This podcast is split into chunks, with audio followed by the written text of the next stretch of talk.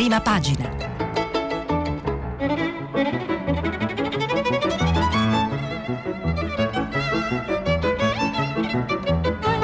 Questa settimana i giornali sono letti e commentati da Stefano Zurlo, inviato del quotidiano Il Giornale. Per intervenire telefonate al numero verde 800 050 333. Sms e WhatsApp anche vocali al numero 335 5634 296.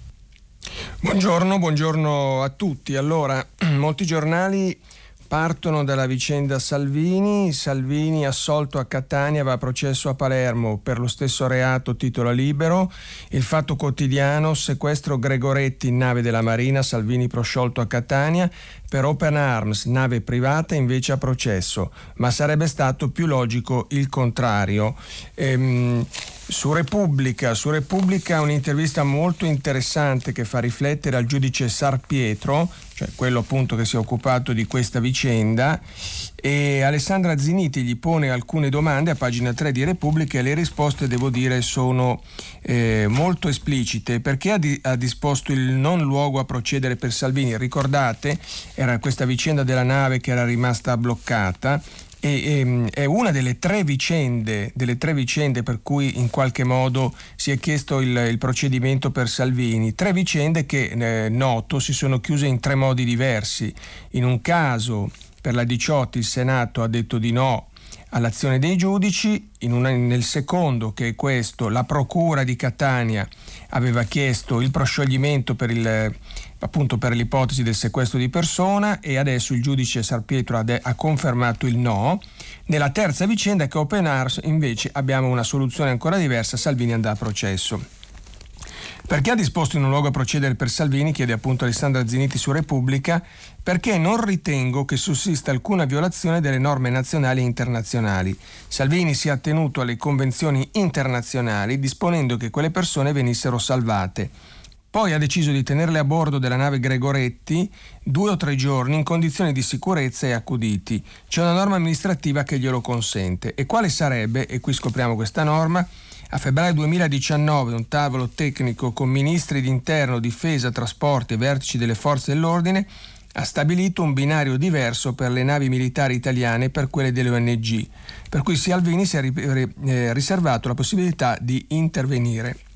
Di fatto la nave Gregoretti è già un POS, un porto sicuro. Cosa diversa è lo sbarco. Salvini ritarda come conseguenza della politica di redistribuzione dei migranti in Europa che è stata condivisa dal governo Conte 1 e dal Conte 2, come dimostra la documentazione acquisita. E, e allora, e qui veniamo al punto forse più importante, secondo me, eh, politicamente, quindi sta dicendo che se avesse rinviato a giudizio Salvini avrebbe dovuto incriminare anche gli altri membri di quel governo? Risposta del giudice, certamente. In quel caso avrei dovuto trasmettere gli atti alla Procura per l'iscrizione nel registro degli indagati per gli stessi reati di Conte e dei ministri Toninelli e Di Maio. Tutti volevano quella politica di redistribuzione che oggi stiamo ancora invocando. Il governo non voleva far sbarcare i migranti perché sarebbe scattato il regolamento di Dublino e sarebbero rimasti a nostro carico, mentre con l'impegno preventivo alla redistribuzione sarebbe stato diverso. E anche la Morgese sta facendo così qui il giudice va, dire, va un po' a briglia sciolta, anche la Morgese sta facendo così, solo che a differenza di Salvini opera in silenzio. Questo è il giudice Sarpietro. Su Libero, editoriale di Vittorio Feltri, eh, leggo un passaggio, impossibile capire perché la giustizia nei confronti dello stesso personaggio accusato di aver bloccato due navi stracolme di immigrati adotti due pesi e due misure. Converrete che questo non è solamente un mistero, Probabilmente, anzi certamente, siamo di fronte a un comportamento schizofrenico posto in essere dal disordine giudiziario. Immagino che la gente, quanto noi, sia sconcertata, non è in grado di comprendere il senso di certe decisioni cervellotiche. Verissimo che ogni tribunale è libero di giudicare in base al proprio convincimento, ma il codice penale è uno solo e, e, e a questo tutte le toghe dovrebbero uniformarsi. Ripeto, siamo basiti, totalmente incapaci di decifrare siffatte sentenze. Inoltre ci domandiamo come sia possibile che determinate libere del governo non vengano valutate con un minimo di intelligenza. Eh, Salvini era responsabile del Viminale, non un dittatore. Le sue scelte erano condivise dal Consiglio dei Ministri che deve peraltro rispondere collegialmente, eh, non imputare a un singolo ministro di aver agito di testa propria quando ciò sarebbe stato arduo, stanti le regole in vigore.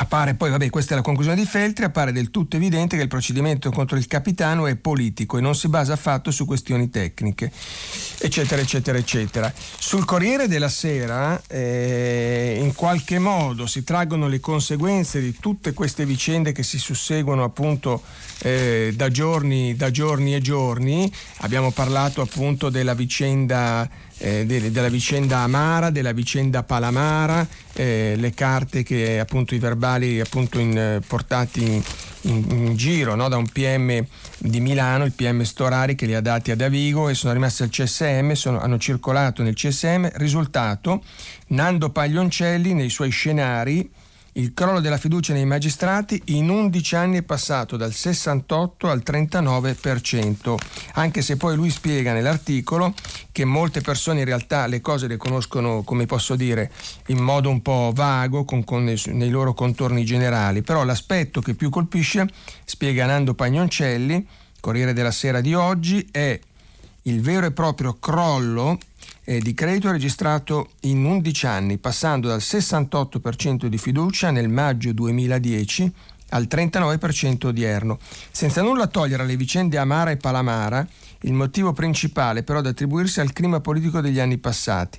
E qui lui fa una spiegazione un po' storica, contraddistinto dai rapporti conflittuali di Berlusconi con la magistratura e da una radicale contrapposizione nel paese tra berlusconiani e anti-berlusconiani che induceva questi ultimi a parteggiare per giudici per i giudici, spesso indipendentemente dal merito delle questioni. Il tramonto politico di Berlusconi ha indotto molti cittadini a valutare con sguardo diverso il sistema giudiziario e l'operato dei magistrati.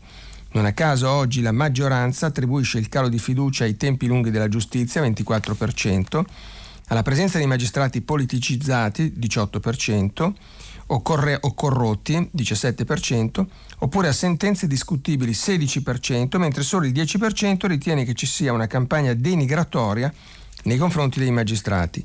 I problemi negati allora a causa dell'appartenenza politica oggi vengono riconosciuti da molti. Basti pensare che pur permanendo un atteggiamento di maggior severità da parte degli elettori del centrodestra, la quota degli elettori del centro-sinistra e dei 5 Stelle che non lesina critiche è piuttosto rilevante. Questo è un dato che è molto importante secondo me. Negli ultimi anni ci eravamo abituati al discredito e alle generalizzazioni dei cittadini nei confronti della politica, oggi a farne spese è la giustizia, non è un bel segnale. Beh, questo tema sulla giustizia credo che poi lo passerò, come si dice in eredità, a chi verrà dopo di me settimana prossima, è un tema, è un tema ciclico, è un tema ricorrente, però le cronache ci, ci riempiono di, ehm, senza appunto voler dare giudizi né fare altre sentenze che ci sono già a sufficienza quelle che fanno i, magistrati, però certamente certamente sconcertano le decisioni che, che, che ho appena riferito, eh, sconcerta questo, questo, questo pellegrinaggio dei verbali che abbiamo raccontato in questi giorni. Abbiamo parlato del caos alla Procura di Roma con le nomine annullate da TAR e Consiglio di Stato, le vicende Palamara più o meno credo le, le, tutti le conoscono, insomma c'è materiale, c'è molto materiale per riflettere. Ma naturalmente il tema della magistratura non è l'unico, direi anche per fortuna, eh, ci sono altri temi che, eh, che, rigu- che ci riguardano, che riguardano da vicino la nostra vita, la nostra vita quotidiana Beh, è un tema che molti ascoltatori, molti radioascoltatori mi hanno posto e continueranno credo a porre nei prossimi giorni è quello appunto del vaccino in vacanza. E allora su, su questo punto molti giornali, come dire, si esercitano. Io prendo addirittura la, la, il titolo di prima pagina, la copertina del secolo XIX di Genova, il rebus del vaccino in vacanza, e qui interviene Toti, il governatore della Liguria, lo avrà chi resta a lungo. Che vuol dire questo?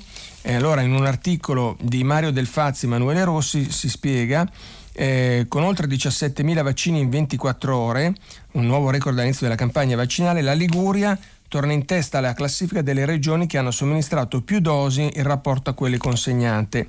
E qui insomma ci sono tutta una serie di record, ma poi arriviamo al punto che interessa credo un po' tutti quanti. Eh, tante dosi in più rispetto ad ora ma non certo per vaccinare tutti i turisti che arriveranno a trascorrere brevi periodi di vacanza tra Sarzana e Ventimiglia. Su questo punto il governatore Toti specifica che le regole per la vaccinazione dei non residenti ci sono. Bisogna iscriversi all'anagrafe vaccinale temporanea, quindi una persona che soggiorni per mesi in una seconda casa in Liguria lo può fare, ma di certo non vaccineremo chi viene per il weekend o per un breve soggiorno. Inoltre bisogna garantire che tutto il ciclo vaccinale sia completato qui, perché le anagrafi delle varie regioni non si parlano e te pareva che le, non si parlassero le anagrafi delle, delle, regioni. Però mi sembra che questo sia un punto molto, molto interessante. Subito sotto il ministro del, del Turismo Garavaglia eh, in qualche modo frena, non dico gli entusiasmi, ma le aperture, le aperture di Toti, ehm, perché spiega appunto, eh, la domanda è, è possibile coniugare la campagna vaccinale con le vacanze estive? La strada di, eh, di consentire almeno i richiami nelle località di villeggiatura è percorribile? Risposta del ministro del Turismo Garavaglia, sarebbe molto positivo ma sono consapevole che è complicato. Le faccio un esempio. Faccio la prima dose a Milano, poi vado in vacanza in Liguria, dove tra l'altro poi il, il, ministro sarà oggi per incontrare l'istituzione e gli operatori della regione. Chi si deve prendere in carico la seconda dose? Lombardia o Liguria? Comunque, vabbè, eh, Garavaglia se la cava così, ho una fiducia immensa nel generale figliuolo e spetta a lui l'ultima parola. E allora, altra domanda che gli viene fatta, già che siamo sul punto, c'è il rischio che la campagna vaccinale sia frenata dalla stagione turistica e che le vacanze vengano condizionate dai tempi dettati appunto dalla campagna vaccinale. Non credo, la campagna vaccinale sta accelerando, messa a sicuro le fasce più fragili. Questo, pagina 5 oggi del secolo XIX di Genova, si sta arrivando agli Open Days. Quando fai la prima dose, ti dicono quando avrai la seconda. Credo sia interesse di ognuno fare il richiamo e ci si può organizzare di conseguenza. Eh, per quanto riguarda il condizionamento, è proprio grazie alla diffusa vaccinazione che si potranno fare ferie più serene. E beh, eh, questo accade appunto nei, nei, nei, così, nei, giorni in cui riaprono oggi gli stabilimenti balneari, aprono le piscine, eh, insomma ci sono molti, molti segnali, l'Italia che va verso il giallo, no? tranne la Val d'Aosta. E, ehm, allora sul il, il Sole 24 Ore fa un, un approfondimento tutta una pagina perché eh, a breve dovrebbe ripartire anche quella che viene chiamata l'industria dei matrimoni, degli eventi, eh, bloccata, bloccatissima, azzerata in questo quasi anno e mezzo di pandemia e di, e di vita claustrale monastica. L'industria dei matrimoni riparte, 30.000 eventi per 100.000 occupati, ci dice il sole 24 ore, oggi è sabato, beh, un giorno in cui di solito d'estate moltissimi di noi partecipano a matrimoni e eventi, in prima pagina il sole mette un, eh, no, una, una, una, bellissima foto, voglia di sposarsi eh, con didascalia mh, mm, che, che fa anche questa fa pensare, il fatturato nel 2020 ha subito un calo del 90%. Ora l'industria dei matrimoni riparte, in questo articolo Enrico Netti ci dice la data fissata 15 giugno 2021. O sarà prima? Quale sarà il giorno della possibile ripartenza del comparto dei matrimoni ed eventi? Vorrebbero sapere non solo i futuri sposi, ma le migliaia di operatori e gli oltre 100.000 lavoratori del settore in attesa delle decisioni del Premier Draghi. Considerando i matrimoni rimandati dal 2020 ad oggi, eh, su cinque matrimoni quattro sono stati posticipati e dentro fine anno si dovrebbero svolgere almeno 30.000 ricevimenti, dice Clara Trama, fondatrice e presidente dell'Associazione Italiana Wedding Planner. Una ripartenza che inneschi lo slalom delle date per chi si doveva sposare nel 2020 lo farà nei prossimi mesi e chi ha previsto le nozze nel 2021 le rinvia al, 2000, le rinvia al 2022. Questi poi sono i mesi delle comunioni, delle cresime, altre cerimonie e i banchetti persi. Sul settore degli eventi ormai da 15 mesi è calato il gelo e qui abbiamo dei dati appunto, eh beh, sono quelli del disastro che speriamo di lasciarci al più presto alle spalle. Secondo Asso Eventi Confindustria il fatturato del comparto nel 2019 è stato di 33 miliardi, nel 2020 ha subito un calo del 90%, ma credo che quasi tutti abbiamo, eh, come dire, avevamo preventivato di partecipare a matrimoni, appunto a eventi che poi sono saltati come birilli uno dopo l'altro.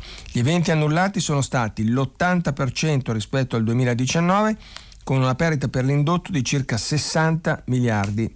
Quindi è un fatto di costume, è un fatto sociale, ma come sempre anche un fatto economico, quello che sto sottolineando, un fatto che vale molti miliardi di euro, che vale almeno 100.000 posti di lavoro. La ripartenza sarà legata a prassi e protocolli L'Associazione Italiana dei Wedding Planner eh, ha preparato le linee guida, le misure per il contenimento del rischio di contagio da Covid-19 e sue varianti nello svolgimento di matrimoni con il Covid Manager che individua i profili di rischio, redige il piano di sicurezza, fissa le misure di prevenzione per il distanziamento. E insomma, e quindi speriamo che anche da questo punto di vista si possa svoltare.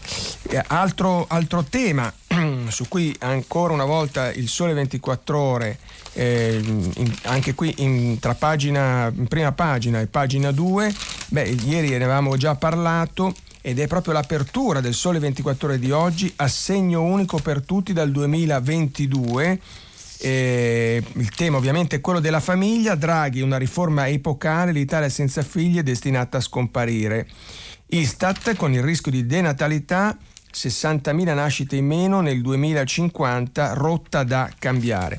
E pagina 2 e pagina 3 del Sole 24 Ore sono dedicate interamente a questo tema che poi, dicevo, ne abbiamo parlato ieri perché ieri ci sono stati gli stati generali appunto della natalità organizzati a Roma con eh, la, la, la ministra Bonetti e con la partecipazione addirittura del Premier Draghi e di Papa Francesco. Allora vediamo un attimo cosa è successo. Eh, il Sole 24 ore dicevo a pagina 3, un articolo di Barbara Flammeri, i numeri sono drammatici, gli italiani sono sempre più vecchi e sempre di meno. Mario Draghi fa parlare ancora una volta i numeri. Nel 2020 sono nati solo 404.000 bambini, allora, per capire di cosa stiamo parlando, qui ci sono anche dei riferimenti storici che, devo dire, fanno venire i brividi. Il numero più basso dall'unità d'Italia, circa il 30% in meno rispetto a dieci anni fa. Ma la crisi sanitaria provocata dal Covid non c'entra. In Italia da anni ormai si assiste alla riduzione delle nascite. La conclusione è impietosa. La conclusione non è eh, di qualche analista, è del Presidente del Consiglio, Mario Draghi. Un'Italia senza figli è un'Italia che non crede e non progetta, è un'Italia destinata lentamente a invecchiare e a finire di esistere. Ad ascoltare il Presidente del Consiglio nel suo intervento agli Stati Generali per la Natalità c'è anche il Papa. Bergoglio condivide le preoccupazioni di Draghi, parla di un rigido inverno demografico e plaude alle iniziative assunte dall'esecutivo. È infatti compito del governo intervenire per arrestare questa tendenza e il Premier elenca gli interventi dall'assegno unico alle misure contenute nel piano di ripresa e resilienza. Ah, in proposito ho ricevuto una, una, mail di un lettore che dice basta con questa parola resilienza che non capiamo, e però io rispondo non è colpa mia se la parola resilienza adesso viene infilata ovunque in tutti i documenti del governo.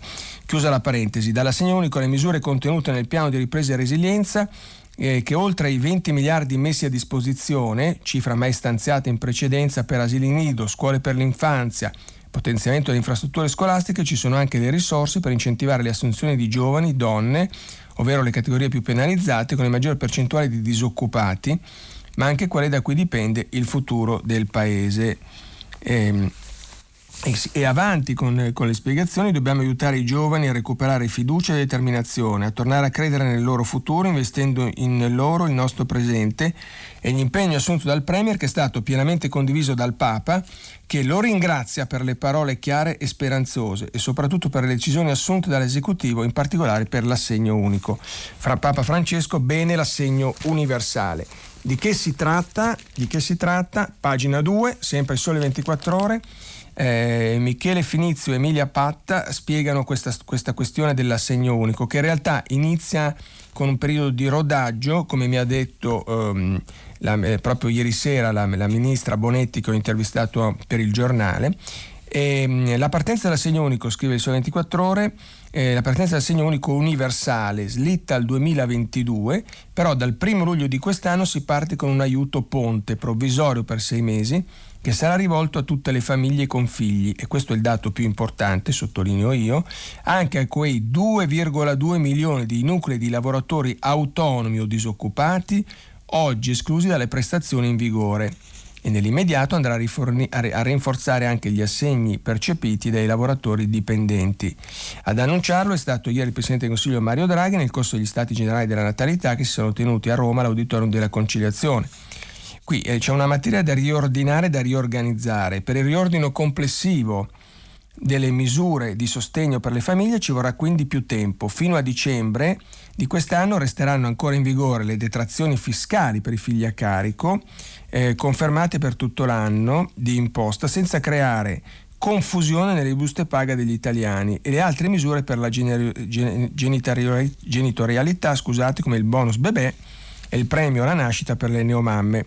Il Premier dal palco dell'evento organizzato al Forum Nazionale delle Famiglie alla presenza di Papa Francesco ha così confermato le indiscrezioni delle ultime settimane sul rinvio a causa dei tempi troppo stretti appunto dell'attuazione della legge delega eh, del 2020 sull'assegno unico universale approvato lo scorso 30 marzo dal Parlamento ma Draghi ha voluto subito rassicurare chi chiede risorse aggiuntive da destinare all'assegno unico nei prossimi anni per rendere una riforma davvero efficace. Draghi cosa dice? Si può stare tranquilli, anche negli anni a venire l'assegno unico ci sarà. È una di quelle trasformazioni epocali su cui non è che ci si ripensa l'anno dopo. Nei prossimi mesi dunque gli uffici tecnici dei ministeri saranno impegnati nella difficile definizione dei decreti attuativi che vanno approvati entro la fine di marzo del 2022, in coordinamento con la riforma fiscale.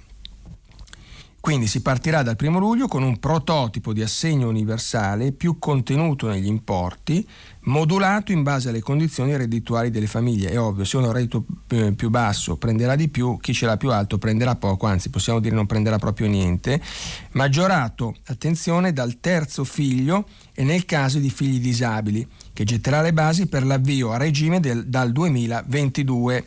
Questo aiuto ponte andrà probabilmente a sostituire gli attuali assegni al nucleo familiare. E qui vabbè poi ci sono molte spiegazioni anche, anche tecniche, fatto sta che eh, da, diciamo da zero, anzi dal, dal, settimo mese della gravidanza ai 21 anni eh, in, ci sarà eh, nei prossimi mesi, debutterà e poi quindi dovrebbe andare a funzionare per, pienamente nel 2022 l'assegno unico universale e ripeto eh, gli importi ovviamente saranno importi soprattutto all'inizio molto contenuti eh, bassi certo non cambieranno la vita ma sono una prima misura sono un primo, un primo sostegno soprattutto toccheranno almeno questa è la previsione che fa il governo, che fa il ministro Bonetti, che fa il Presidente del Consiglio, oltre 2 milioni di nuclei familiari che oggi sono fuori dal perimetro, fuori dai radar e, che, e, quindi insomma io credo che questo sia un primo, un primo passo in avanti, ma su questo tema così importante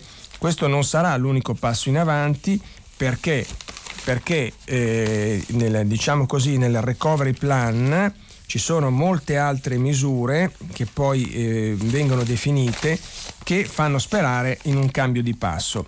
E allora oggi l'editoriale del Corriere della Sera di Federico Fubini, anche quello va su questo punto.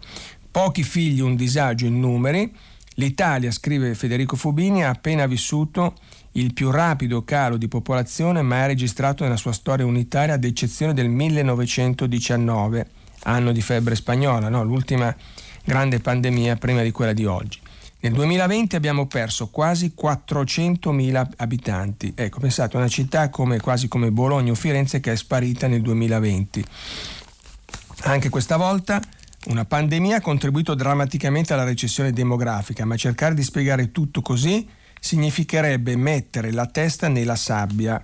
È da sei anni che la popolazione d'Italia non fa che scendere anno dopo anno. Qualcosa del genere non era mai accaduto, mai, in un secolo e mezzo di Stato unitario. Al massimo c'era stato un biennio di calo proprio all'uscita della Prima Guerra Mondiale. Invece ora siamo in tempo di pace Eppure dal 2015 abbiamo già perso poco meno di 1,1 milioni di abitanti, senza mai riuscire a invertire la rotta. E anche se lasciamo per un momento da parte i valori e la psicologia di una, di una nazione, un fenomeno del genere avrà sempre conseguenze concrete. E qui ci sono alcune spiegazioni che ci dà rapidamente Fubini, poiché in media un italiano spende quasi 17 mila euro all'anno in consumi, mangiare, vestirsi, riscaldarsi, andare in vacanza, oltre un milione di abitanti in meno, alla lunga creano differenze strutturali, equivalgono all'1% di prodotto lordo in meno, ogni anno meno consumi, minore fatturato delle imprese, meno investimenti per vendere prodotti a una platea che si restringe e invecchia, meno gettito fiscale, meno capacità di sostenere i sistemi di welfare. Per un paese la recessione demografica, la crescita necessaria a sostenere il debito pubblico più alto della sua storia diventa una chimera. Noi non siamo in equilibrio, non possiamo semplicemente rassegnarci all'idea di un'Italia un po' meno popolata, anche perché tutto questo non nasce oggi ma viene da lontano e rischia di proseguire a lungo essendo un fenomeno che le classi dirigenti del dopoguerra non hanno mai cercato di governare. E qui cominciano i paragoni, i paralleli, chi vuole si le, può leggere su Corriere della Sera di oggi nell'editoriale di Federico Fubini con la Francia, con la Gran Bretagna, con gli altri paesi europei. Fatto sta che noi facevamo più figli di tutti all'uscita della seconda guerra mondiale e oggi abbiamo, come dice Fubini, un enorme svantaggio.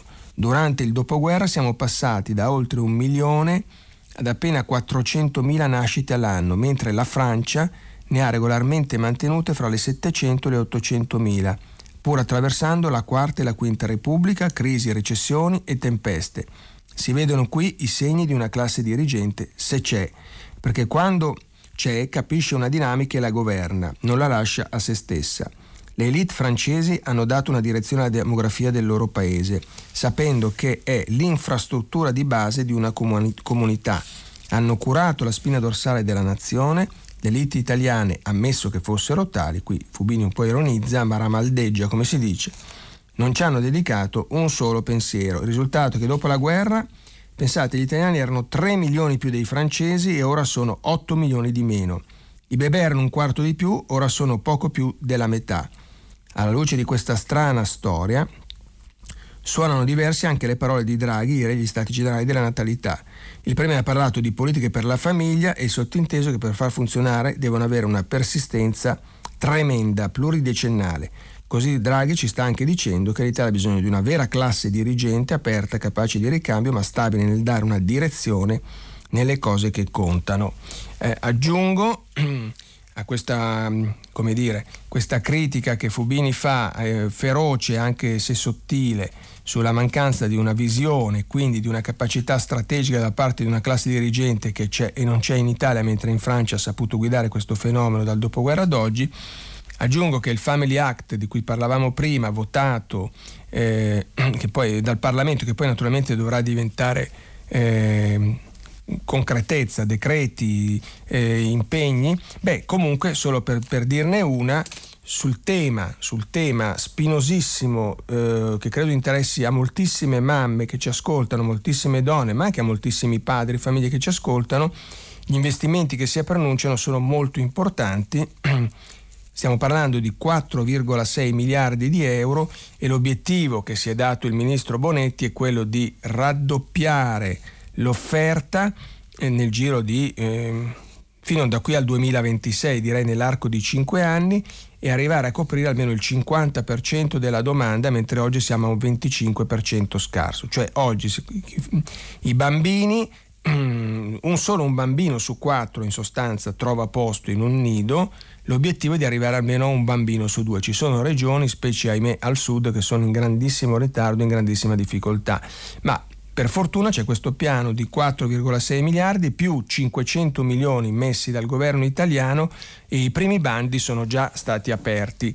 Questo naturalmente ci fa, dire, ci fa sperare che, che, ci sia una situazione in evoluzione, ci sia una situazione in cambiamento e che non si vada un po' eh, eh, così eh, in ordine sparso, ma che finalmente eh, si faccia una politica complessiva che non credo che debba avere divisioni eh, ideologiche. Eh, appunto, è in ballo il nostro futuro e, e la nostra società il nostro domani e avanti con tutte queste frasi che poi se le continuiamo a ripetere appaiono persino stucchevoli e retoriche dopo tanti anni che sono state declamate senza però interventi importanti e decisivi su questo fronte. I temi, dicevo, che si pongono sui giornali un po' sono tanti, abbiamo detto appunto il, eh, il tema appunto Salvini eh, con quel che ne consegue eh, e poi abbiamo parlato eh, delle, delle, appunto delle, delle riaperture. Ehm, magari con questo tema che proseguirà nei prossimi giorni sul mi posso vaccinare in vacanza nelle regioni di vacanza in Liguria, in Puglia, eh, piuttosto che appunto in, in Sicilia, dove insomma in, al mare o in montagna. Beh, e, e, intanto naturalmente sullo scacchiere internazionale va avanti purtroppo eh, il conflitto, con questo tema si fa, non si fa l'invasione di terra a Gaza da parte di Israele e però, eh, però, si continua a sparare, si continua ad andare avanti eh, un po' nel, così, non dico nell'assenza, ma nello smarrimento anche della comunità internazionale che sembra avere difficoltà, le ha sempre avute, ma ancora più di prima, a intervenire. E su questo io sottolineo però um, un articolo che secondo me è molto interessante, il titolo, il titolo già è molto polemico, il foglio di oggi, l'irrilevante Dov'è Abu Mazen? È impopolare tra i palestinesi e poco credibile all'estero. E qui veniamo appunto ad Abu Mazen eh, che governa in Cisgiordania, la West Bank, ma che è un po' assente in questo momento, o almeno sembra essere, come dice il foglio, irrilevante, cioè non in grado di in decidere, di intercettare eh, le vicende che stanno accadendo e di avere un peso un peso specifico per cercare di direzionare, di muovere, di spingere da una parte o dall'altra questo conflitto. Eh, Mohamed Abbas Abu Mazen, presidente dell'autorità nazionale palestinese, è l'assente o addirittura il primo sconfitto, scrive il foglio oggi, nello scontro che da lunedì sera vede fronteggiarsi Gaza e Israele. Con i suoi 85 anni di età e 15 di presidenza, Abu Mazen aveva pensato che l'arrivo di Joe Biden alla Casa Bianca avrebbe coinciso con una maggiore apertura americana verso la causa palestinese. Per farsi vedere ben disposto e per compiacere Biden, aveva anche indetto per la prima volta delle elezioni che poi, per paura di perdere, ha cancellato. Cosa ci dice il foglio? Perché le ha cancellate? Perché avrebbe vinto Hamas, il gruppo che ha il controllo della striscia di Gaza e che ha lanciato l'offensiva contro Israele. Abu Mazen, dopo aver cercato di proporre ad Hamas un governo di unità nazionale, ha annullato le elezioni. Non avendo intenzione di assumersi la responsabilità della cancellazione di un voto così atteso, ha detto che non si sarebbe tenuto per colpa di Israele, che non avrebbe permesso ai palestinesi che risiedono a Gerusalemme Est di votare nella capitale. Ma insomma, secondo, secondo l'analisi del foglio, questa insomma sa tanto di scusa eh, di alibi. La cancellazione delle elezioni è stato uno dei tanti fattori scatenanti di questo conflitto. Ha messo Hamas in una posizione di forza e Mahmoud Abbas, Abu Mazen, nella condizione di aver perso comunque le elezioni, senza neppure averle svolte. La prima eh, protesta a Gerusalemme durante lo scorso fine settimana, le prime proteste non erano soltanto contro Israele, ma anche contro Abu Mazen e giovedì alcuni dei fedeli che si sono recati alla moschea di Al-Aqsa per la preghiera portavano con loro le bandiere di Hamas e davano del traditore ad Abu Mazen. Hamas è stato rapidissimo a trasformare i razzi in uno show a suo favore e la debolezza di Abu Mazen gli sta rendendo il compito semplice. Il leader dell'autorità palestinese e il suo partito Fatah in questi giorni hanno deciso di non assumere una propria linea riguardo al conflitto, di limitarsi, come è accaduto ieri, a chiedere a Biden di intervenire per fermare l'aggressione israeliana. Oltre ad aver perso in, eh, da tempo il sostegno dei palestinesi, Abu Mazen ha anche perso l'interesse della comunità internazionale che lo considerava un interlocutore. Il segretario di Stato americano Anthony Blinken, il presidente francese Macron, il turco Erdogan e il, il re giordano Abdallah si sono rivolti a lui, ad Abu Mazen, per parlare del conflitto, ma più per prassi che per convinzione. In questi anni si è dimostrato un fallimento agli occhi dei palestinesi, ma anche dei leader internazionali, perché Abu Mazen non ha mai lavorato per favorire pace e integrazione, né per migliorare le condizioni di vita del suo popolo. In questo momento costru- la, la, la continuità internazionale ha ancora meno ragioni per essere interessata a un leader che, mira, che soltanto non ha avuto successo, ma che oggi è anche irrilevante scrive Nicole Flamini sul foglio, non ha influenza né su Hamas né sugli altri gruppi armati che imperversano a Gaza, come il Jihad islamico. Non può mediare, non è ascoltato, i suoi rapporti con la striscia erano complicati prima, la striscia di Gaza ovviamente, sapete che la Palestina è divisa in due tronconi e in mezzo c'è Israele. E non, ci, non, met, non, ci non ci mette piede nella striscia di Gaza dal 2007 e dopo il voto annullato lo sono ancora di più. È il primo sconfitto di questa guerra che, ha, che lui ha contribuito a causare e probabilmente il governo di Abu Mazen sarà la prima cosa che cambierà dopo la fine degli scontri, perché il capitale politico che Hamas sta guadagnando chiederà il conto. Il leader di Al-Fatah ora è impegnato a proteggere il suo potere e Jerusalem Post racconta che aveva ordinato alle sue forze di sicurezza di impedire che nelle aree controllate dall'autorità palestinese in Cisgiordania si svolgessero scontri e manifestazioni a favore di Hamas. Ma le violenze tra arabi ed ebrei sono cominciate venerdì ed erano fomentate da Hamas. Un commentatore palestinese ha detto al Times of Israel una cosa che dà la misura del successo dell'organizzazione terrorista. Hamas ha guadagnato molta popolarità in Cisgiordania, di sicuro, e altrove nella diaspora palestinese forse un po' meno a Gaza, dove le conseguenze della politica di Hamas le stanno subendo. Ho letto questo articolo perché eh, io credo che possa dare appunto un contributo alla comprensione di quello che sta accadendo, eh, di quello che sta succedendo appunto eh, in quelle terre. Eh, parliamo appunto, siamo come dire presi dalla polarizzazione dello, dello, scontro, del conflitto tra Israele e Hamas, ma di mezzo c'è anche, c'è anche l'autorità palestinese, c'è anche Abu Mazen che oggi, secondo l'analisi del foglio, eh, è appunto in grandissima difficoltà, eh, ha fatto poche mosse e le ha pure sbagliate. E la, e la principale, mossa appunto è stata quella di annullare le elezioni e questi sono i risultati che si vedono.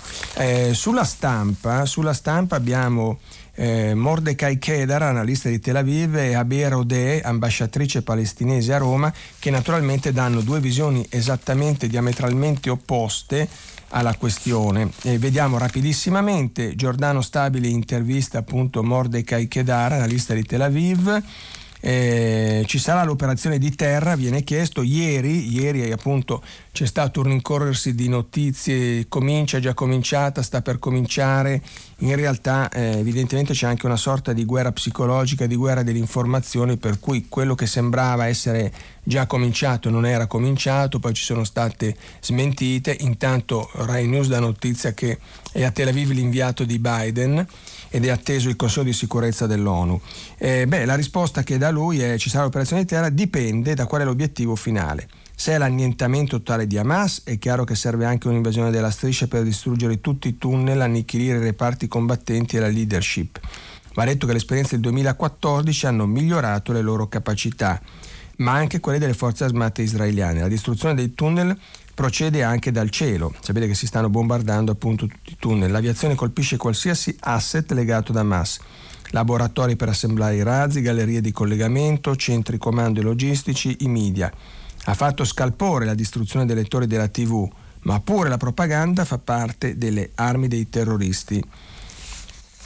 E, ehm, così le vittime civili però gli chiede appunto eh, Giordano Stabile eh, sono destinate ad aumentare. Risposta, li usano come scudi umani, che possiamo fare? Non sarà questo a paralizzare Israele. E la risposta arriva appunto da Abera Odeh, ambasciatrice palestinese in Italia, che dice, comun- intervistata da Francesco Semprini, la comunità internazionale ci ha abbandonato dinanzi all'aggressione israeliana, dovevano difenderci, i paesi arabi sono con noi. E come si è arrivati a questo punto?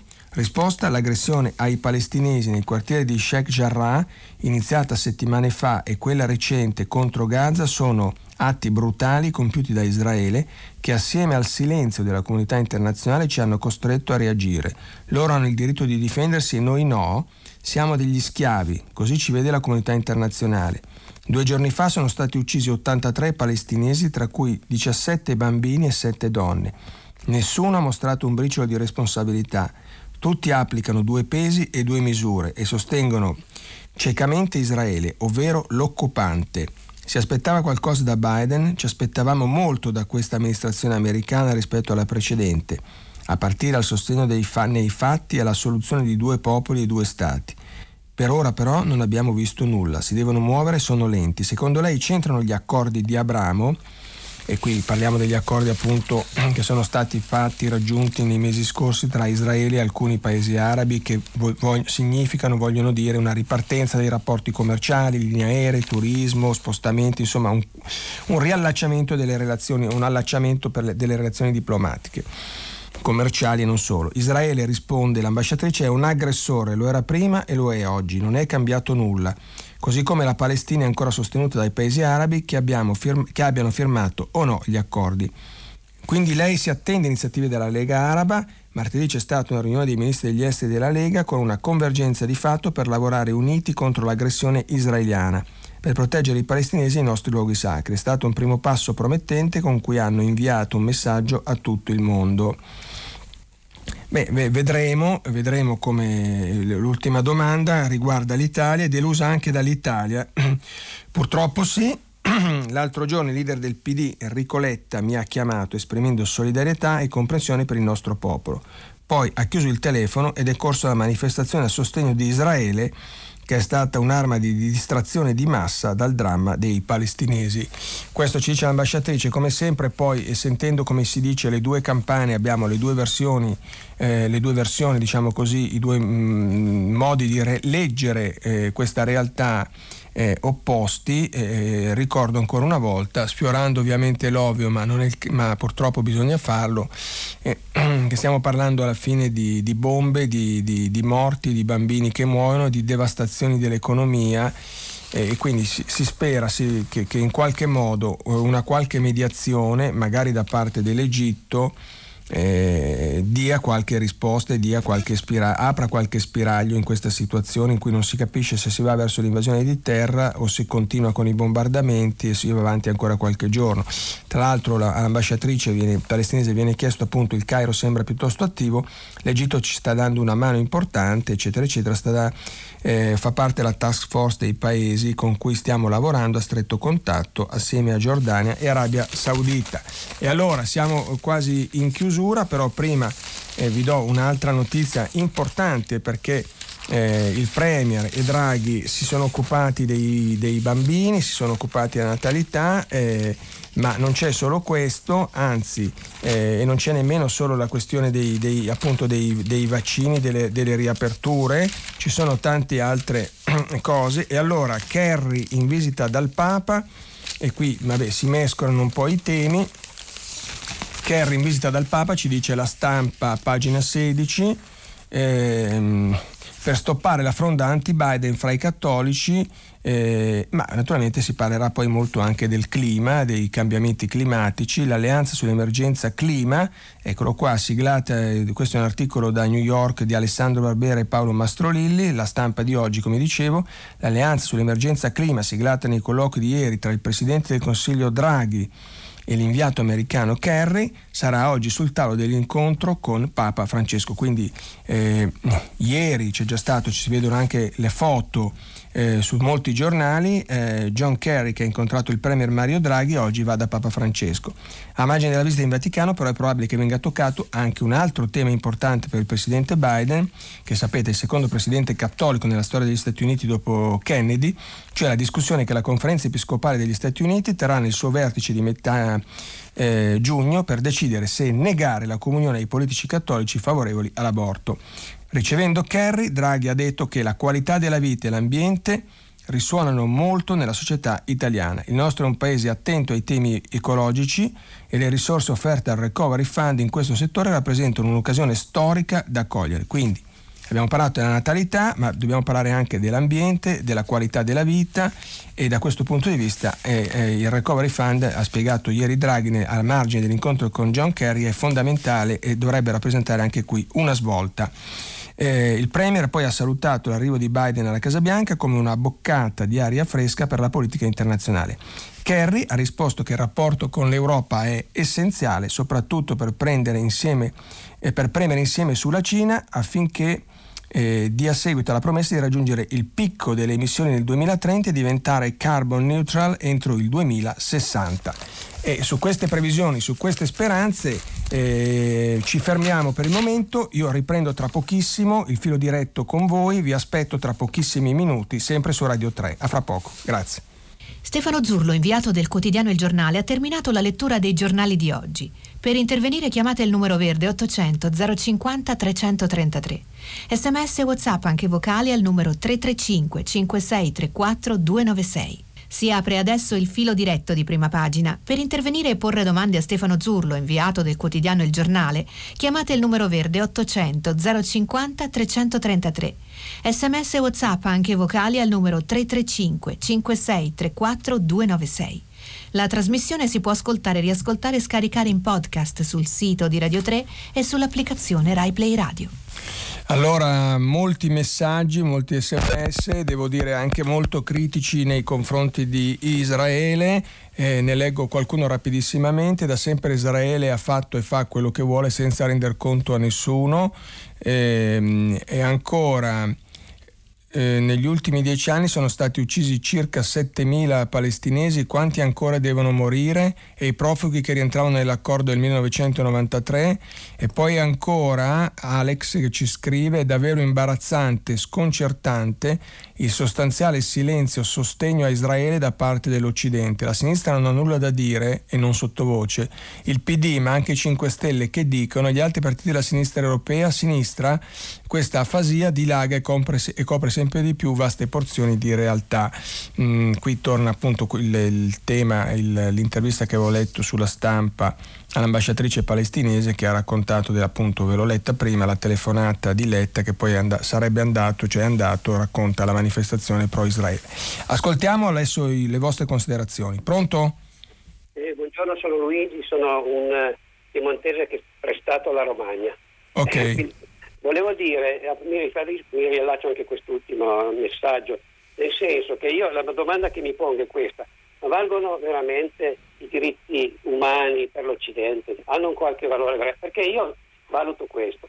In, in, quando succede qualcosa in Russia, questo, dei casi eclatanti che vengono stigmatizzati giustamente, e in altri paesi per mancanza dei diritti, per, eh, tutte queste cose qui sono ipocrite, perché poi quando si tratta di vedere una situazione come quella di Israele, io adesso non sto parlando della questione Hamas che, che, che butta le bombe per sprovocare e che eh, sono sicuramente degli irresponsabili, ma che comunque hanno fatto pochissimi danni rispetto a quelli che fa, può fare la potenza bellica straordinaria di Israele, ma, ma dico, sono 40 anni che c'è una occupazione militare senza veramente, cioè io, eh, chi è andato in, Isra- in Palestina e in Israele in questi anni ha potuto constatare de viso cosa sta succedendo. Cioè, è veramente una cosa che uno, un palestinese non può uscire da casa sua, gli tagliano la frontiera da un giorno all'altro mettendo il filo spinato, davanti a una scuola di Gerusalemme c'è scritto noi saremo liberi quando l'ultimo eh, palestinese sarà morto. Allora di fronte a questa roba qui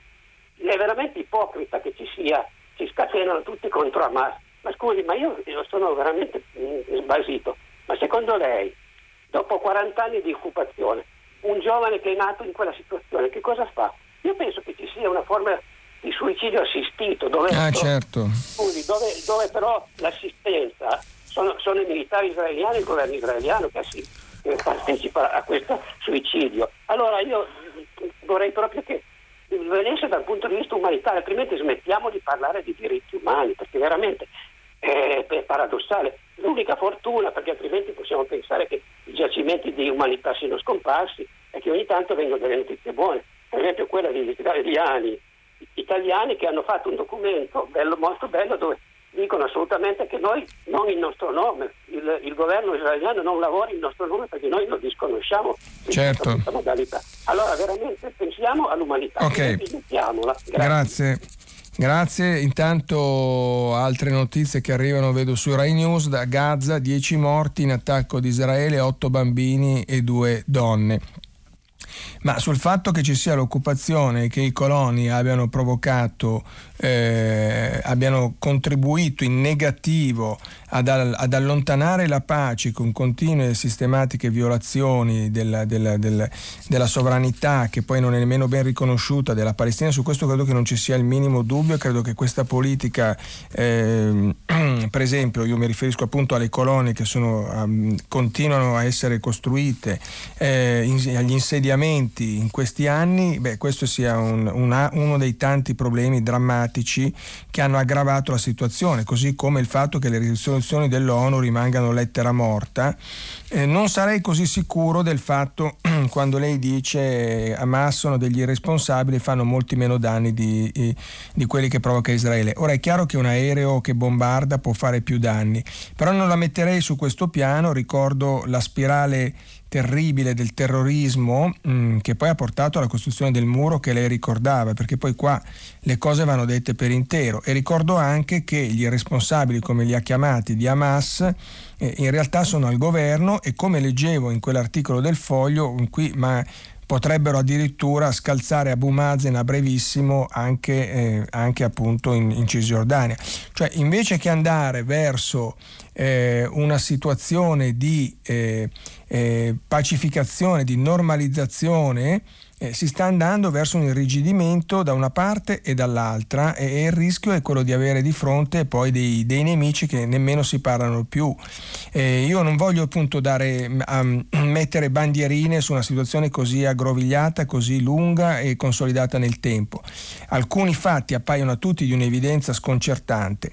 Eh, molti politici europei eh, in Italia ricordo che l'aveva detto Berlusconi, ma anche altri, hanno parlato a lungo di una sorta di piano Marshall per la Palestina, che poi sarebbe un altro elemento decisivo tra l'altro parliamo di paesi piccoli, non è che stiamo parlando della Cina o dell'India, cioè un intervento per esempio dell'Europa, degli Stati Uniti in Palestina potrebbe cambiare la situazione economica in tempi molto rapidi, ma se fatto purtroppo poco e nulla. Ci sono delle comunità, penso alle comunità cristiane che aiutano eh, con collette, con interventi, eh, ma insomma se fatto poco e nulla e la situazione in Palestina in tanti altri paesi purtroppo del Medio Oriente invece che migliorare col tempo sta peggiorando. Col tempo sta peggiorando e stesso, gli stessi risultati si vedono in Libia. Ieri ne abbiamo discusso animatamente con voi, eh, però io non credo che possa essere la logica dei campi di concentramento libici quella che vince, cioè chi ha il campo di concentramento più grosso vince e manda più eh, migranti allo sbaraglio rischiando che muoiano verso le coste italiane. Ahimè questo è quello che si vede, che si ripete tutti i giorni, a maggior ragione adesso che si va verso la bella stagione. Pronto? Pronto, buongiorno. Buongiorno, con chi parlo? Mi chiamo Fabio, telefono dalla città di Castello in Umbria. Sì. Eh, io vorrei chiederle, innanzitutto la, ringrazio perché questa settimana um, mi sono anche abbastanza divertito con la sua conduzione. Grazie. Eh, eh, guardi, no, non me ne voglia, però un, è un, un po' una riedizione di, di, di, Dio, Patria e Famiglia che, mm. che ci mancava. Comunque, sì. guardi, è una battuta, le chiedo. Sì, sì.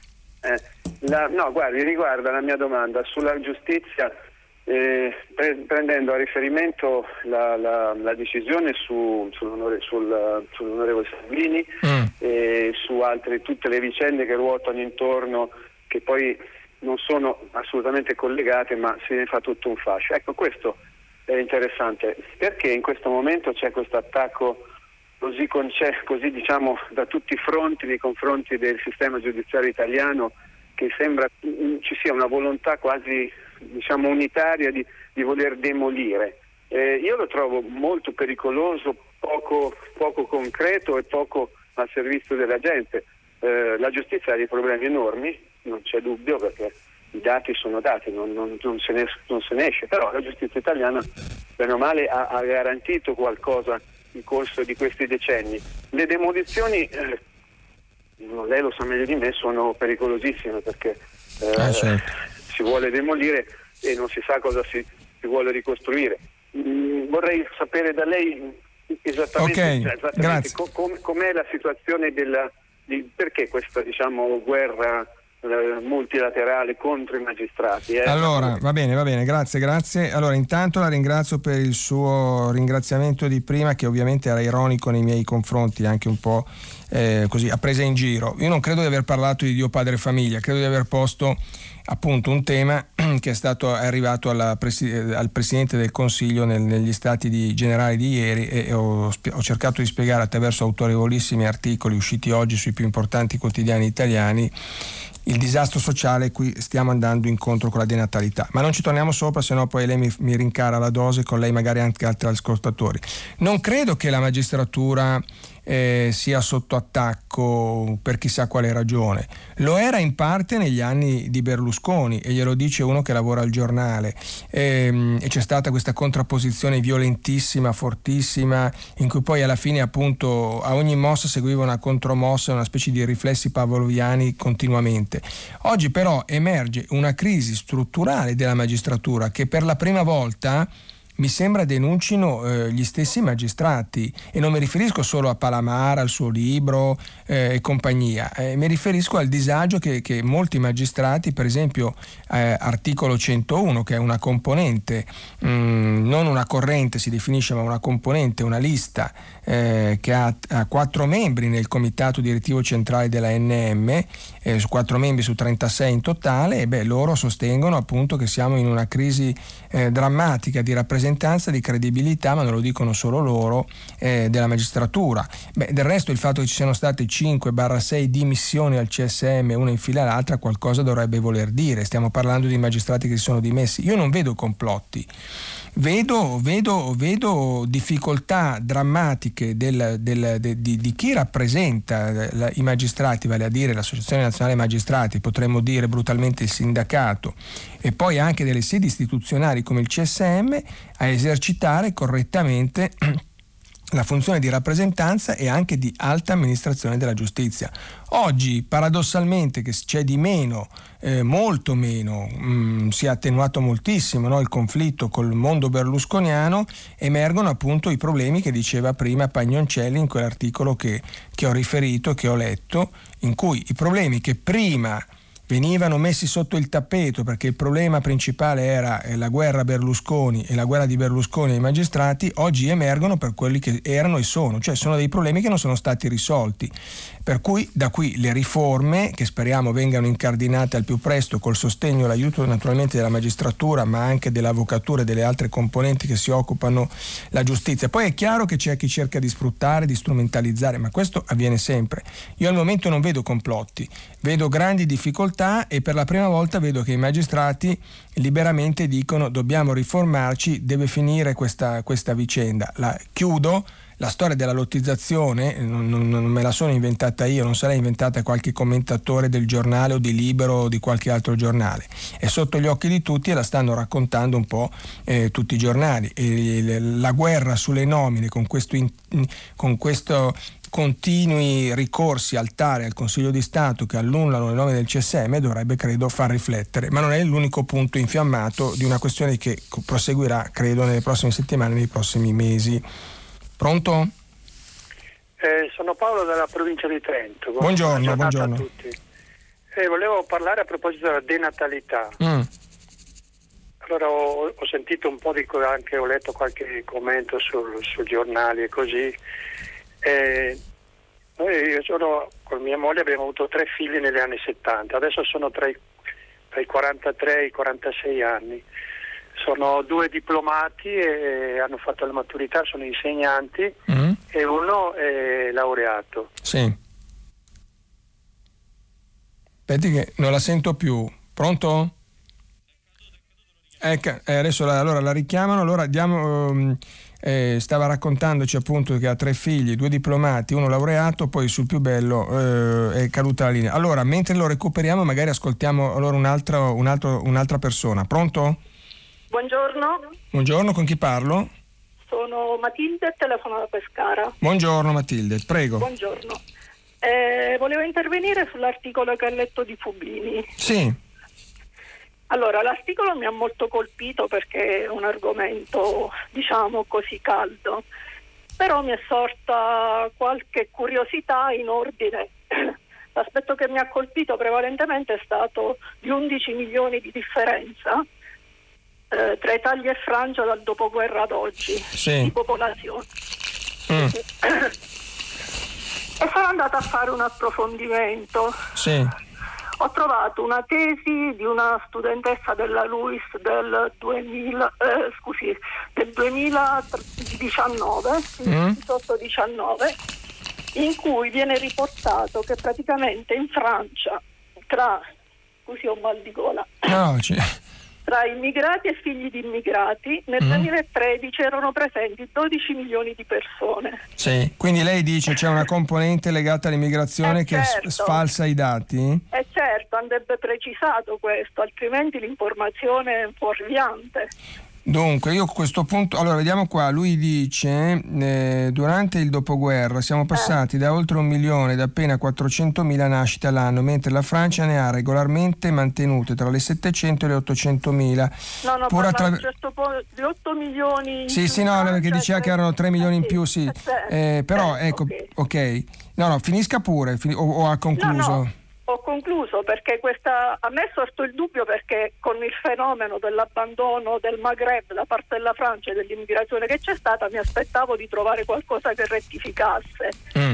E, e a questo punto rettifica in maniera sostanziale questo dato. Pertanto direi è vero che le politiche francesi di assistenza alla famiglia eh, sono diverse e funzionano però eh, questo numero che fa portare a 11 milioni andrebbe integrato con delle informazioni di altro contenuto, quindi diciamo è una precisazione rispetto ai numeri. Certo, sì, sì, adesso bisognerebbe vedere nel dettaglio, resta il fatto però, eh, resta il fatto che quindi lui dice Nel 1946 in Italia in Macerie contava il maggior numero di nascite d'Europa, quasi 200.000 più della Francia e 300.000 più della Germania Ovest e molte più della Gran Bretagna, quindi come dire un primato continentale. Anche 30 anni dopo gli italiani continuavano a fare più figli degli europei, poi l'ingranaggio si è rotto, si rompe e quindi comincia questo parallelo con i francesi. Allora, questo tema, vabbè, poi magari andrebbe approfondito e sono d'accordo con lei per capire quanto, abbia contato, eh, quanto abbiano contato le nascite di figli di, di, di, di, migranti, di persone arrivate al Maghreb, pensiamo all'Algeria, eh, alla Tunisia, insomma i paesi con cui la Francia ha relazioni molto solide e fortissime da sempre. Resta il fatto che eh, appunto eh, in Francia siamo complessivamente vicini a quota due figli per madre, in Italia siamo a 1,24 e resta il fatto che lei stessa ha accennato molto importante del, del, welfare che non ha paragoni tra i due paesi, basta superare il confine per rendersene conto. Questi sono dati di fatto, resta anche il fatto che noi, migranti o non migranti, siamo sprofondati e siamo appunto il fanalino di coda d'Europa dopo essere stati su questo versante la locomotiva dell'Europa per moltissimi anni. Pronto? Non so se abbiamo recuperato l'ascoltatore di prima, se no un, ascoltiamo un'altra persona. Pronto? No, è, è, caduto e allora continuano ad arrivare intanto altri, altri messaggi in cui si parla un po' di tutti, di, di tutti, questi temi. E ancora appunto ci scrive Giovanni eh, Israele fa, eh, fa, quello che vuole eh, ancora messaggi appunto sul conflitto di Gaza e ancora una volta critiche molto dure a Israele. Israele continua a fare quello che vuole da 40 anni ma dov'è l'ONU? Questo ci scrive eh, Giovanni da Venezia. Vediamo se riusciamo a, parlare, no, ancora non, non, riusciamo ad avere, collega, ad avere, un collegamento con, con i nostri lettori.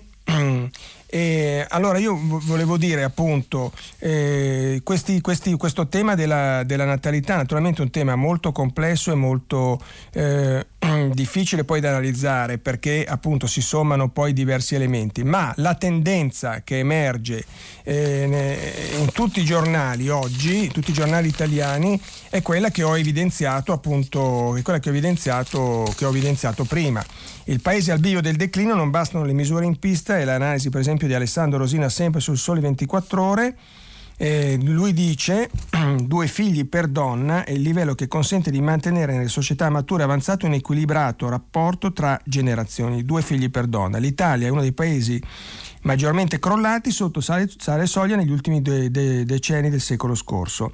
Eh, e poi ancora una volta molti come Francia e, Uniti, eh, Francia e Regno Unito sono riusciti a mantenere il tasso di fecondità poco sotto questo valore. Ecco, quindi è una risposta anche in diretta di un altro autorevole quotidiano all'obiezione che ci faceva prima la nostra ascoltatrice. Vediamo se riusciamo a parlare adesso. Pronto?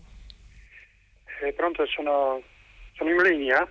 Sì, sì, in linea, in linea, prego. Chi ah, parla? Ecco, sono Paolo ancora dalla provincia di Trento. Ah, eccolo eh, qua. Allora, aveva mai tre figli, se non ho capito male. Sì, mm. tre figli negli anni 70 con mia moglie. Sì, sì, tra i 43 e i 46 anni, aveva detto due sì, diplomati e un laureato. Sono okay. due insegnanti, uno laureato però fare i figli allora era una scelta di vita, non...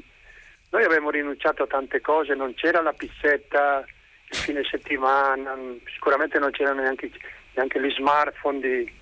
che ci sono adesso, neanche le vacanze alle Maldive, neanche le crociere. È una scelta di vita, le, le abbiamo portati avanti, siamo contenti, sono tutti e tre lavorano, hanno la loro famiglia, sono sposati e anche alla sua volta, alla loro volta hanno, anche loro hanno figli. Però come le dicevo prima, è una scelta di vita e allora aiuti non ce n'erano tanti. Eh. Ah, certo. Niente asili nido non, non, nella nostra zona proprio non ce n'erano. E neanche... Che paese? Non ho capito che paese siamo. Ma noi siamo della, della, provincia di Trento sulla strada che va a Madonna dei Campigli. Ok. Vediamo passare molti turisti ai tempi d'oro. E praticamente quando tutti e tre al liceo dovevamo comprare dei, dei vocabolari di latino, di inglese, di francese, era un salasso per la famiglia, qualche centinaia di migliaia di, di lire allora, e, però insomma si viveva così, tranquillamente, lavorando naturalmente sempre, e dopo chi ha la possibilità di avere, come adesso mia moglie era andata, è andata a lavorare un po' nell'orto, e insomma si tira avanti la famiglia. Certo, lei che lavoro ha svolto? tutti e ritornare un po' a, mm. che lavoro... a qualche rinuncia. Insomma. Qual è il suo lavoro?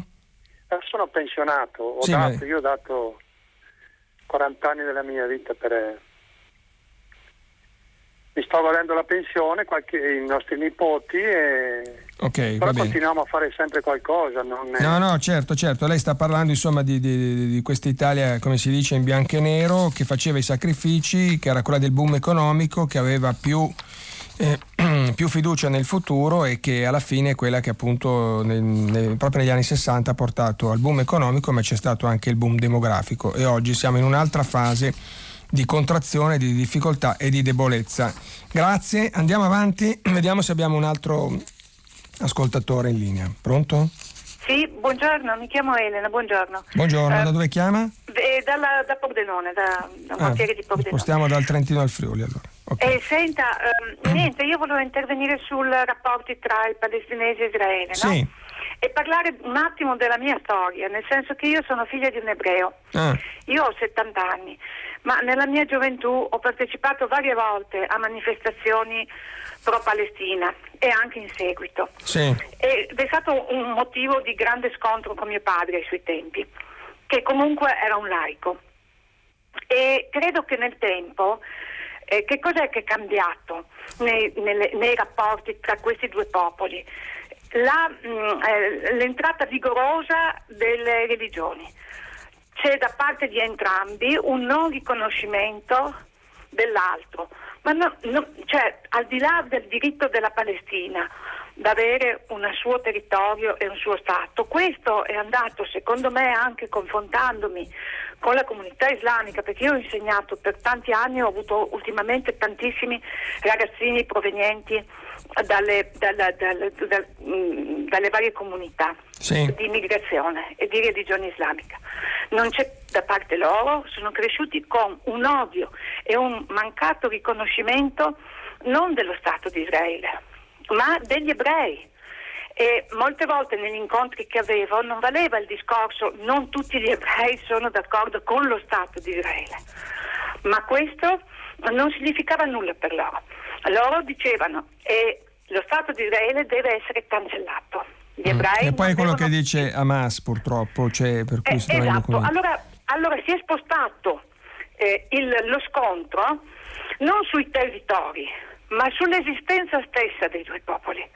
E questa è una cosa che purtroppo fa sì che le, i rapporti, anche al di fuori di quelli che sono i confini naturali di questi due popoli, eh, vengano a rovinarsi nel, nella vita delle comunità.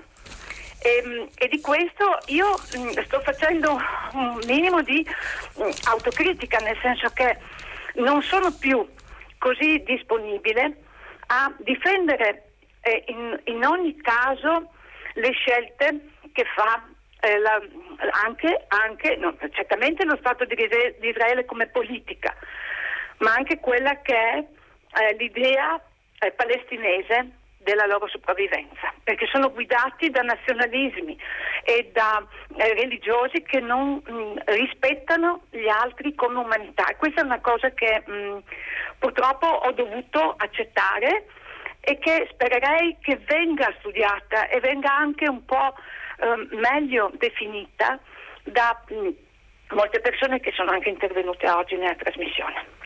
Grazie, grazie. Un intervento il suo, come posso dire, molto, molto, raffinato, anche coraggioso, critico e autocritico, mi pare di capire.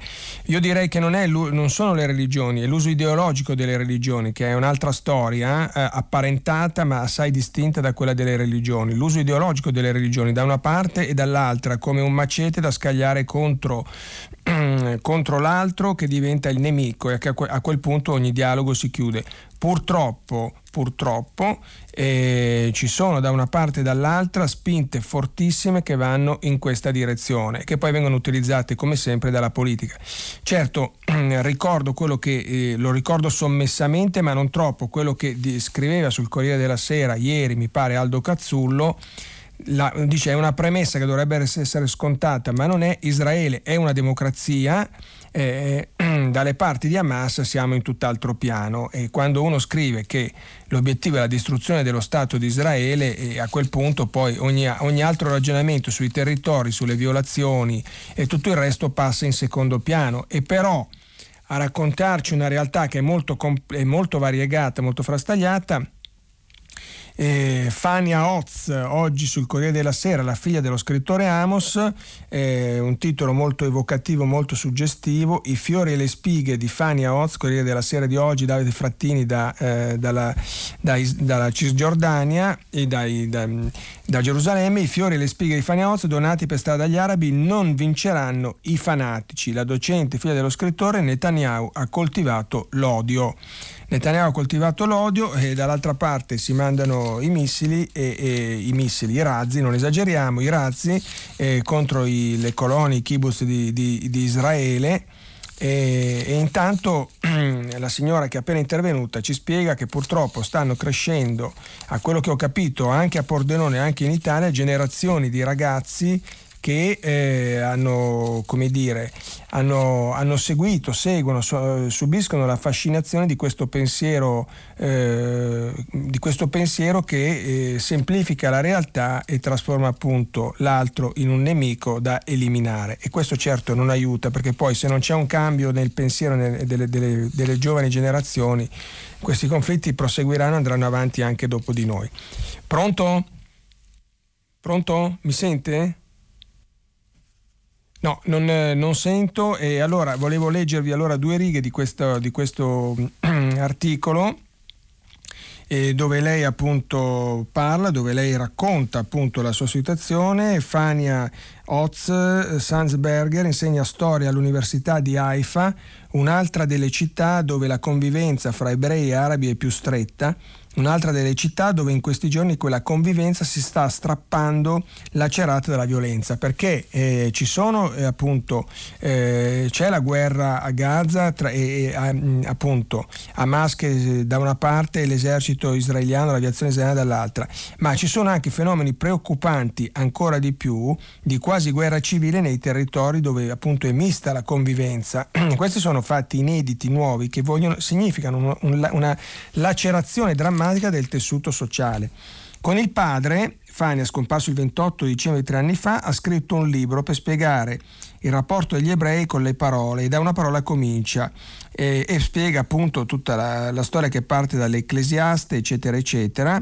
E, poi dice il termine che usano i generali per definire gli scontri con Hamas a Gaza, non una guerra, neppure un'operazione militare, un altro giro come se dovesse ripetersi per comando divino. Questo è il linguaggio del fatalismo e della disperazione. Il coprifuoco non è bastato a fermare i disordini all'Od martedì. Abitanti arabi hanno assaltato e dato alle fiamme le sinagoghe. La stessa notte un ebreo israeliano ha sparato e ucciso un arabo israeliano. Giovedì un ebreo è stato ferito. Ieri una bomba artigianale è stata lanciata verso un gruppo di donne ebree. Come vedete eh, attacchi da una parte all'altra. I rivoltosi arabi sono certamente più numerosi, è lei che parla, ma nel vedere questi eh, ebrei eh, incendiare i negozi di proprietà degli arabi e picchiare un passante con l'asta che tiene la bandiera israeliana mi procura una profonda vergogna. Fanno agli arabi per le strade quello che i miei bisnonni hanno dovuto subire in Est Europa. Il marito Eli, ex preside della facoltà di legge ad Haifa, fa notare che gli arabi israeliani hanno accumulato armi. Finché la violenza restava fra di loro, Netanyahu e la polizia non sono intervenuti. Speriamo che quell'arsenale non ci si rivolti contro. Amos Oz nel 2004 ha pubblicato il libro Contro il fanatismo per affrontare gli intolleranti e i faziosi che stanno spadroneggiando tra Ramel Act, Benjam, Jaffa. Nell'ultimo decennio della sua vita mio padre si è concentrato sul tema dell'estremismo che è presente in tutti i suoi romanzi, abitati da personalità estreme perché la sua famiglia e la Gerusalemme della sua infanzia erano abitati da personalità estreme. Nel saggio costruisce una teoria del fanatismo per poterlo combattere. Netanyahu ecco, non è un fanatico, ma ha coltivato i fanatici perché ne aveva bisogno per restare al potere. E qui abbiamo quindi un racconto in presa diretta della figlia di un grandissimo scrittore appena appunto scomparso da poco. Vediamo se riusciamo a collegarci, abbiamo qualche difficoltà oggi. Pronto? Pronto? Buongiorno, con chi parlo? Eh, parlo con Giuseppe, parlo. Oh, eccomi. Da dove chiama? Ecco. Eh, allora chiamo da Torino, chiamo da Torino, chiamo. Il sì. problema è, è, questo, quello della denatalità. Allora, la società è fatta da persone che sono giovani, cioè da 0 anni grosso modo fino a 20-25 anni e queste persone devono essere mantenute. In più è fatta anche da persone anziane, diciamo grosso modo 65 anni fino a 82, che è eh, l'età mh, mm, che, che l'Istat stabilisce come probabile.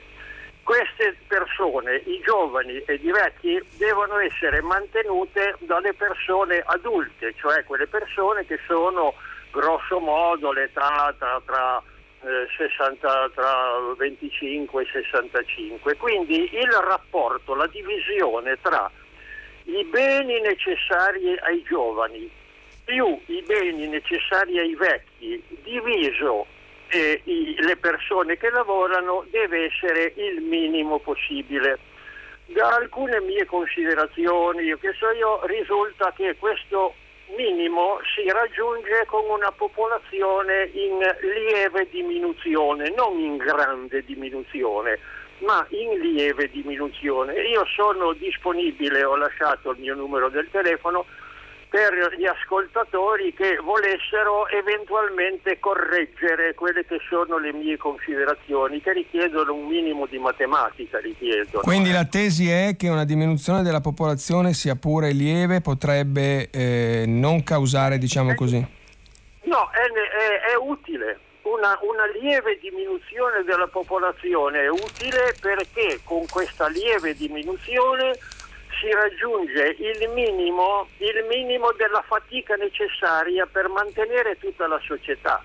Cioè gli adulti, okay. gli adulti lavorano per cosa? Per loro stessi, per i giovani e per i vecchi. Quindi è sbagliato pensare solo ai vecchi e agli adulti che li devono mantenere. Bisogna mantenere anche i giovani che devono essere mantenuti per più lungo tempo e sono anche più numerosi perché i vecchi via via sono morti. Come le dico, io sono a disposizione per... Grazie, grazie, grazie. Eh, va bene, mm, chi vuole può, può dire, dialogare col nostro amico. Mi pare però che gli studi le letture che abbiamo fatto ci dicano qualcosa di diverso e anche di molto diverso. Eh, il fatto che la popolazione vada diminuendo e vada invecchiando, significa che alla fine hai un welfare che deve stare sulle spalle delle persone che lavorano, che non ce la fanno perché il peso diventa troppo forte, perché la popolazione si contrae e contemporaneamente invecchia. Nell'articolo citato prima mi pare che Fubini pone la linea mediana oggi a 47 anni, anche qui abbiamo un record negativo rispetto ai paesi europei. Vediamo se facciamo in tempo ad ascoltare ancora qualcuno. Pronto? Buongiorno, mi chiamo Maria Luisa e telefono dalla provincia di Siena. Buongiorno. Volevo, volevo porre una semplice domanda. a detta degli scienziati, noi abbiamo superato di 2 miliardi le persone che possono essere mantenute in, eh, su questa terra, sia in livello eh, materiale, eccetera, eccetera. Allora io mi chiedo, questo problema della na- denatalità, come lo conciliamo col fatto che siamo troppi e purtroppo qualcuno deve non fare figli, purtroppo. Allora io mi rendo conto che fare figli è una cosa bellissima, però purtroppo siamo tanti. Allora come lo conciliamo questa cosa con la denatalità? Grazie. Grazie. Allora, beh, ma qui c'è il tema della eh, come possiamo dire, della sostenibilità, che è un tema intrigante, un tema molto contemporaneo, un tema che si sviluppa.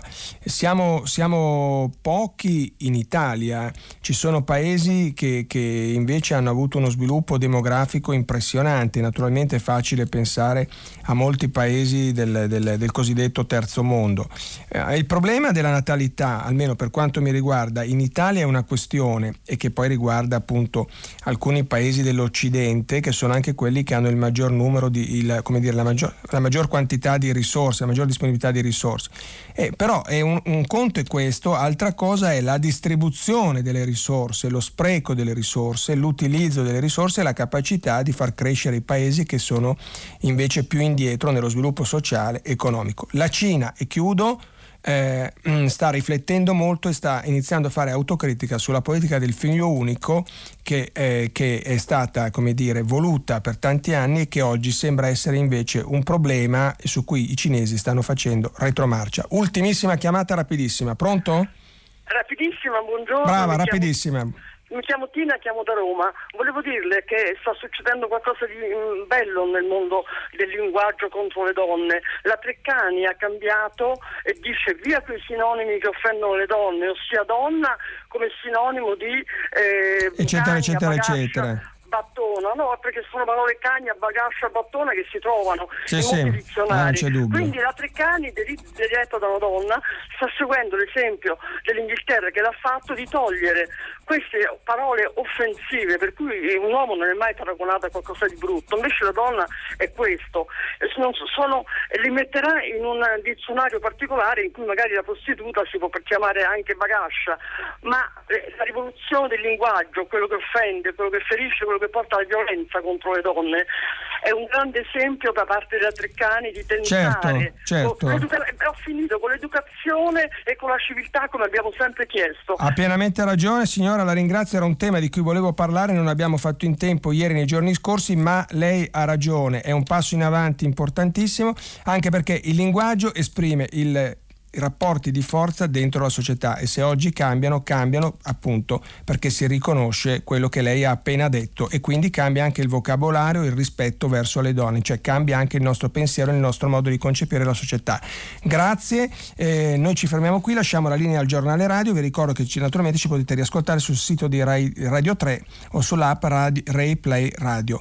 Ci, ci sentiamo, più che ci vediamo, domani mattina. Grazie, a domani, arrivederci.